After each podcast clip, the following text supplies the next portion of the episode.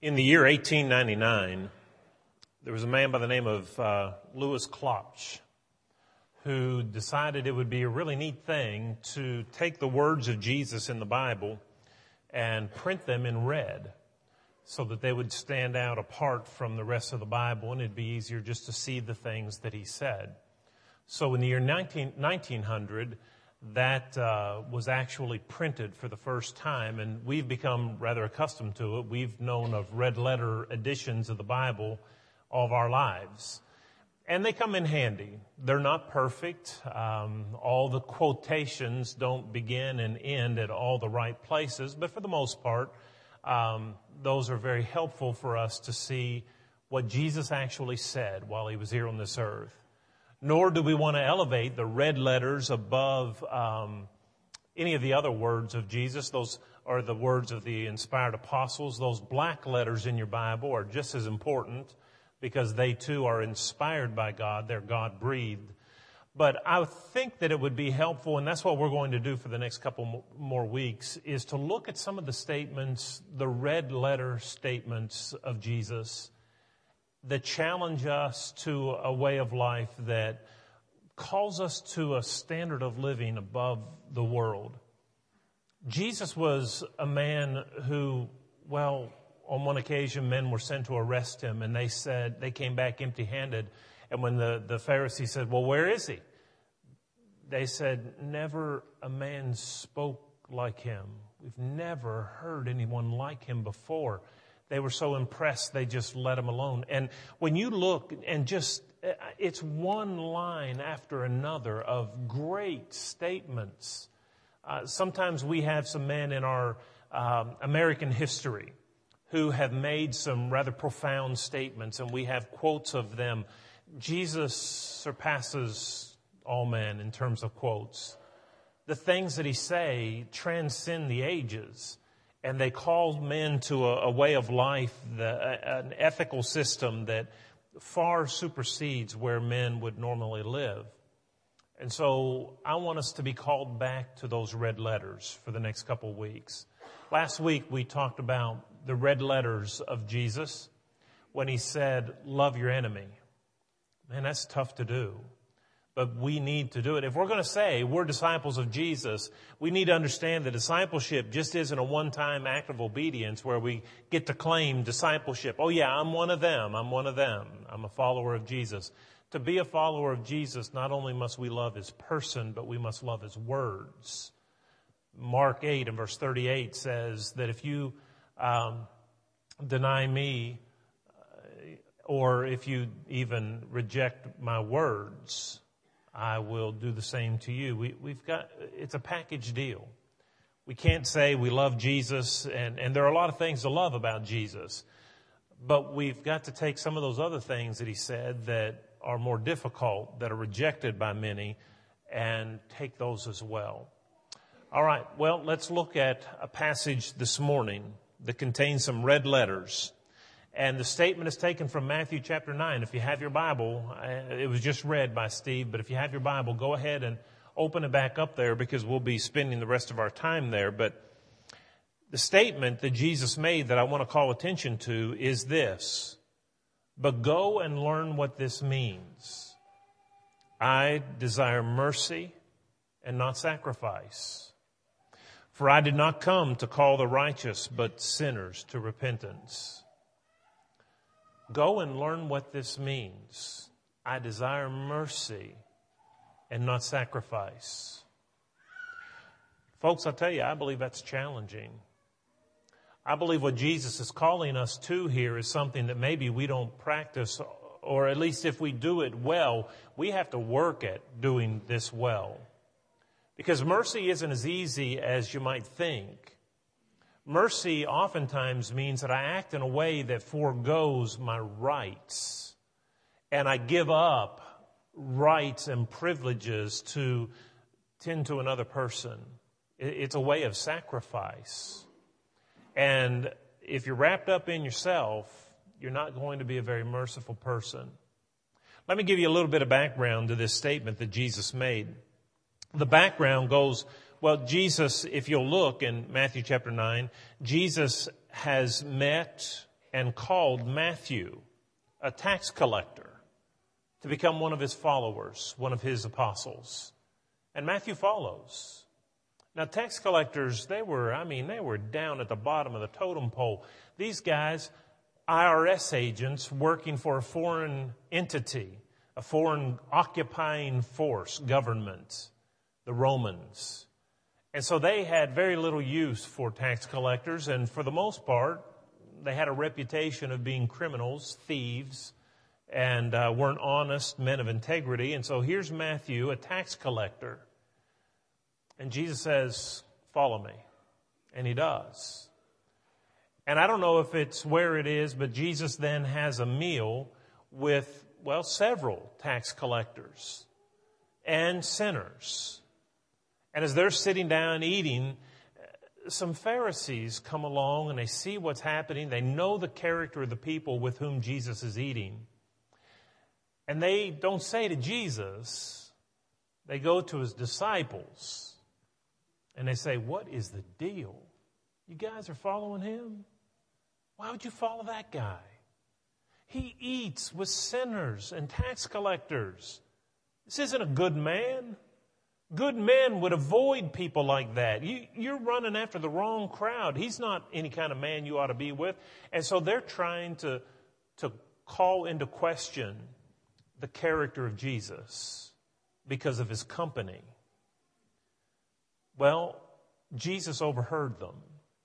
And I don't know if he overheard them from the standpoint that, that these guys were whispering behind his back. And have you ever had that happen? You barely overhear. Something catches your ear, and so you listen, and then you find out what's being said about you. You know, it may have been one of those deals, but it may have been one of those cases where they're talking loud on purpose, so they you will hear. Have you ever wanted to say something to somebody or get them a message, but you didn't want to say it to them directly, so you just say it loud enough in their presence so that they overhear what you have to say? Maybe that's what was taking place. But whatever it was, Jesus overheard them and he said, All right, listen here. And this is where he makes the statement. He said, Those who are well have need, no need of a physician, but those who are sick. And I want you to learn something. I want you to go from here and I want you to learn this lesson. Here's what I want you to learn. I want you to learn what it means to desire mercy over sacrifice. Well, what does that mean?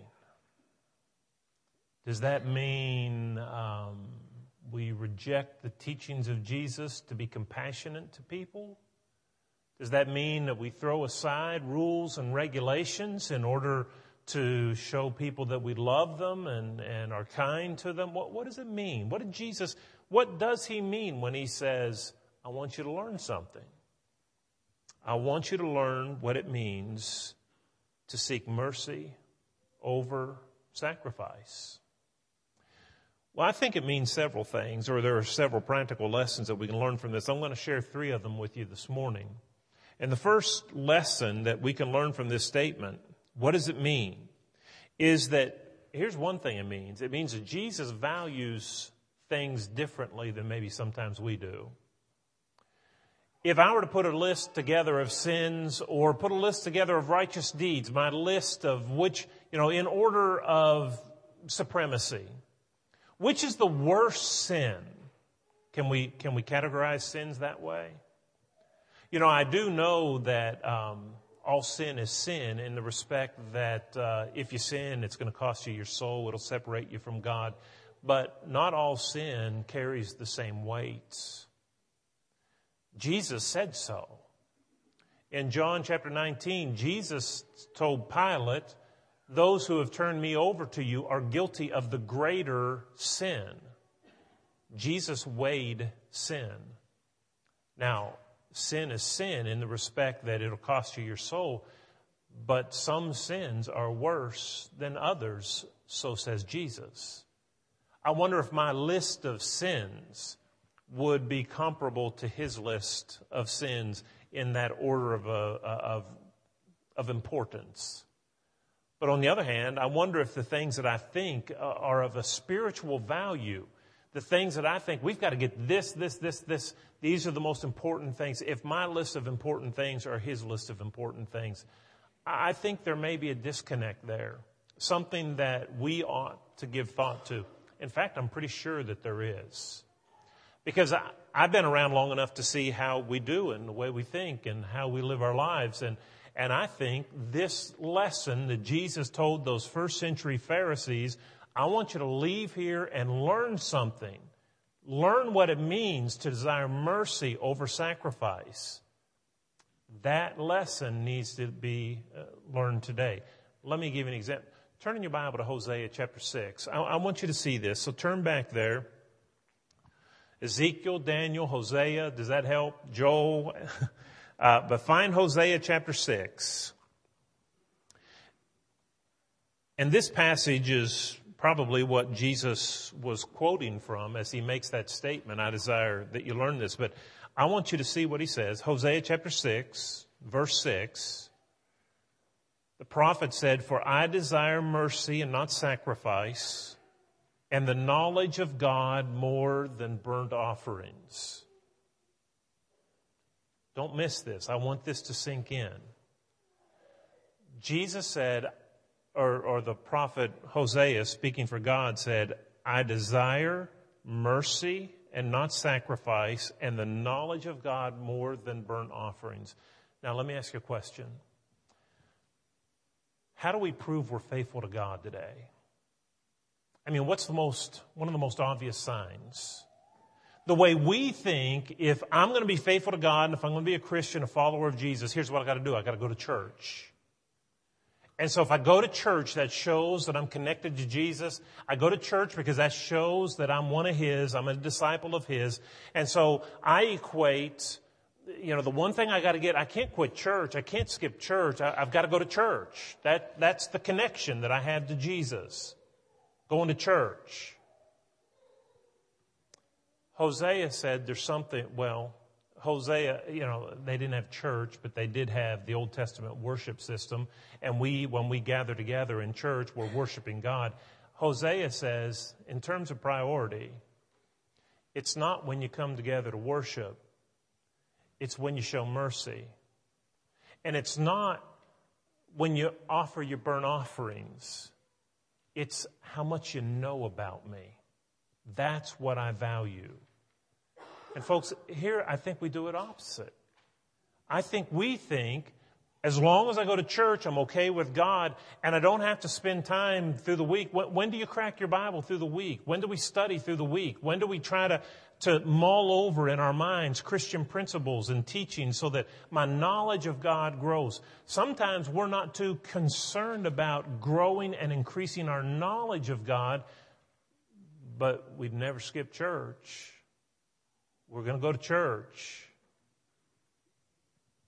Both Hosea and Jesus say going to church isn't as, isn't as important as increasing your knowledge of God. Now don't get, don't, don't go where I didn't go. He's not minimizing the, the one. He's not saying you don't have to give attention to sacrifice he's saying that priority ought to be given to mercy. And so there are some things maybe in our life that maybe we've gotten kind of mixed up in, in our priorities. Should you go to church? Should you go to worship God? Absolutely. It's, we're commanded to do so. But worshiping God and coming to a building and assembling with saints, that's not on the same par as showing mercy. We need to show mercy and um, not just simply, uh, and, and to gain knowledge of God. There's more to it than just outward action, is the point I'm getting. Just outward doing things, going through rituals, making your way to a building, making your way to an Old Testament uh, worship, offering your sacrifices, those things, he said, are not as important as you growing in your knowledge and developing the character that shows mercy to other people. We need to be about that. the values of Jesus are not necessarily the things that we value. In Matthew chapter 23 and verse 30, he, he gives us a list of some important things. If you're kind of wondering what is it that Jesus sees as important, he said, well, you know, you all tithe mint, anise, and cumin, but you leave undone the weightier matters of the law. And he tells us what those are, and that should be verse 23 on your outline. Matthew 23, 23. Those things that are weightier that they have neglected were justice, mercy, and grace. Those are the things, faith, those are the things that he values as weighty. Mercy. It's a weighty matter of the law. But we may not view it that way. Well, let's go on to the next thing that we can learn, and that is that our place in life is among the sick. The Essenes, in the early years of Christianity, had the idea that they could just kind of separate themselves from the world, create their own little communities where outsiders aren't allowed, and we'll just all be good people living together in a good place, and we'll live out our lives for God in that way.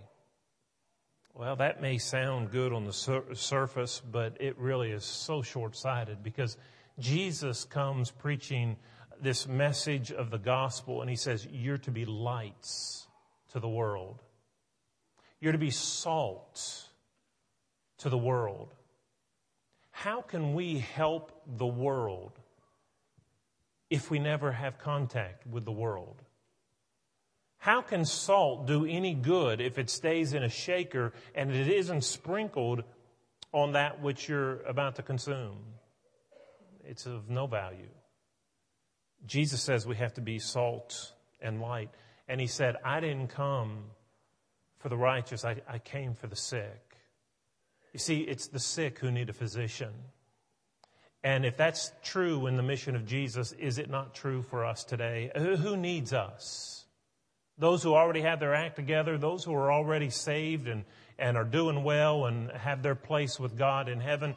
Or do those who need us, are they those who don't know how to get where they need to go?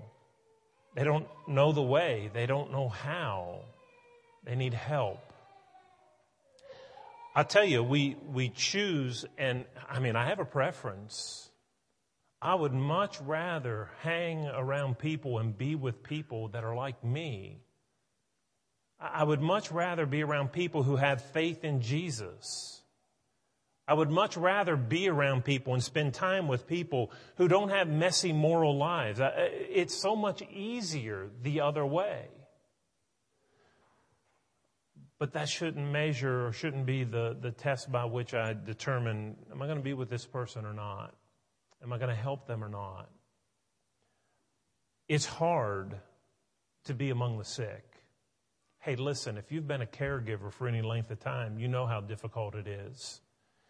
Um, even when, you know, you, there are just things that come up and life gets messier and it's hard and it's demanding and, and it takes a lot out of you. And oftentimes, do you not find that when there's a lengthy illness, that the caregiver, their health fails as well because of the, the amount of work uh, that is put into uh, their, their loved one?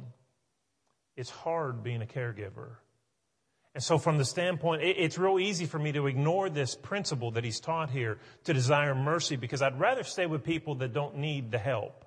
I'd rather stay with people that have their act together and, and they think like I think and we can just enjoy life together. Jesus calls me to more than that. I want you to learn what it means to desire mercy over sacrifice. I, I've got to get involved with people who need help. I have to learn mercy. I have to look at people beyond an inconvenience to my life and my schedule. I have to see them for more than just something that makes life messy and keeps me up at night and interferes with my schedule and, and causes me to, to lose some sleep. They need to be priorities. Jesus didn't hang around these people just for show. He wanted to help them. And I, I think I've told this here before, and, and it's kind of a silly little illustration, but I think it does illustrate the point. But a number of years ago, I was home, family was home, my sister was in, and her husband and family, and we were home. And so we went to Pittsburgh for dinner one night. And on the way back, all the guys were driving in one van, and all the women were in the other van. And on the way back, Michael, who was at the time maybe three years old. He was sitting, in the back of the van he unbuckled a seatbelt and walked up to me and I was in the middle row of that van. He said, Daddy, I don't feel, and before he could finish how poorly he felt, he showed me how poorly he felt all over me. And oh, it was a mess. Well, my brother-in-law was driving and he jerks a car over and gets off on the berm or on the, the shoulder of the road and there go the women. They just wave at us. They don't, they don't care what's going on. They're just going on home. So we were going to have to deal with this. And when we got stopped on the side of the road, here's what happened. My nephews went out the back hatch. They, as soon as it stopped, the hatch popped and they ran out into a field off to the side. My dad and my brother-in-law went and found a garbage bag and they brought it to me, but they brought it to me like this. They, they didn't even want to get close. You know, they wanted to help, but they didn't want to get close. And I guess the reason I tell this is because I'm the hero in the story or something. I don't know. There I was, covered in this, and I'm trying to console my son and say, it's going to be all right. You're, you're going to be okay. And I helped to get him cleaned up and so forth, and, and then we went on home. Well, I think, you know, as, as we were driving home, I thought, that'll preach, you know. You, you, see sermons in so many strange things, I guess. But, I mean, that's how we react to people, isn't it? People whose lives are messy. They have sin in their life, and, and it's just made a mess of things. And some of us look at it with disgust. Oh, you gotta be kidding me. That's the way they live? Man, I don't want that person around me. And then there are others who say, well, you know, I hate that for you. And I really do wish you well, but I just don't want to get too close. Do you know how many demands it takes to get involved in the lives of people who have messy lives? What, what, it'll, what kind of an investment in time it'll take and, and energy and thought and, and there's, sin leaves emotional and physical scars in the lives of people. And, and as they try to give up that baggage of sin, they've got a long road ahead of them often. We need people who are consumed with being merciful, who will not let the messy lives keep them at arm's distance. Listen, as a church here at Carnes, I want us to be known for the fact that we embrace and love sinners. I want us to be known for being like Jesus and being among the sick in this world because they need a, a physician. And we, we know one. I know there's a fine line that we need to walk about the company that we keep and how our lives can be influenced by those who aren't living the way they should. I certainly understand that, and we need to be mindful of that. But we cannot just circle the wagons and say, it's us and them. We have to develop mercy. Jesus didn't just come for the righteous, He came for the unrighteous. And we need to do the same. And the third point that I want to make from this lesson, this will be the last one, is even the learned have many things still to learn. These Pharisees, they knew the law. They knew their Bibles. They were the separatists. They were the ones who were trying to live holy lives as they understood it. And these men who knew so much, they were the ones that the common folk went to to say, what does the Bible teach about? They are the ones who had the answers. But these men who had the answers, it was to them that Jesus said, Go and learn this. You still have a thing or two that you need to learn. Go and learn what it means to be merciful or to desire mercy and not sacrifice. There's still things that we need to learn. And I'll tell you, one of them is this James 1 and verse 22. Be doers of the word and not hearers only. It's easy to know the answers. We can be the go to people. We can be the ones with all the answers that people come to and ask, what does the Bible say about this? And we can spout off those answers. But listen, if you know the answers, but you're not living in harmony with the teachings of Jesus, of what value is it? It's smug self righteousness. When I see these Pharisees condemning Jesus for reaching out to those who needed him the most, and they sit back and say, What in the world's he doing? He's eating with sinners. What kind of a man is this? And does that not strike you with, with smugness, self righteousness? What, uh, what, what does it mean when we have the answers to the questions that people are asking? And we can rattle off book, chapter, and verse to them. But we see people, we see sinners as an inconvenience and just a messy thing we don't want to get too involved in. We keep them at arm's distance. Jesus, I believe, gave a very challenging statement when he said, Learn what this means. I desire mercy and not sacrifice. It's not a contrast from the standpoint of do this as opposed to this. It's like Jesus when he said in Matthew chapter 6, um, lay not up for yourself treasure on earth, but lay up for yourself treasure in heaven. He's not saying it's wrong to have a bank account, but he's talking about the emphasis. Our emphasis shouldn't be on the money that we lay up for ourselves here, but it should be on the treasures we lay up for ourselves in heaven. And that's what he's saying here. He's not saying, the things about worship, they're not important. Of course they are. But he's saying, in my way of thinking, I desire mercy more than the external rituals. Folks, if you're not yet a child of God, I want you to understand how much God loves you. Jesus came to this world, He died for you.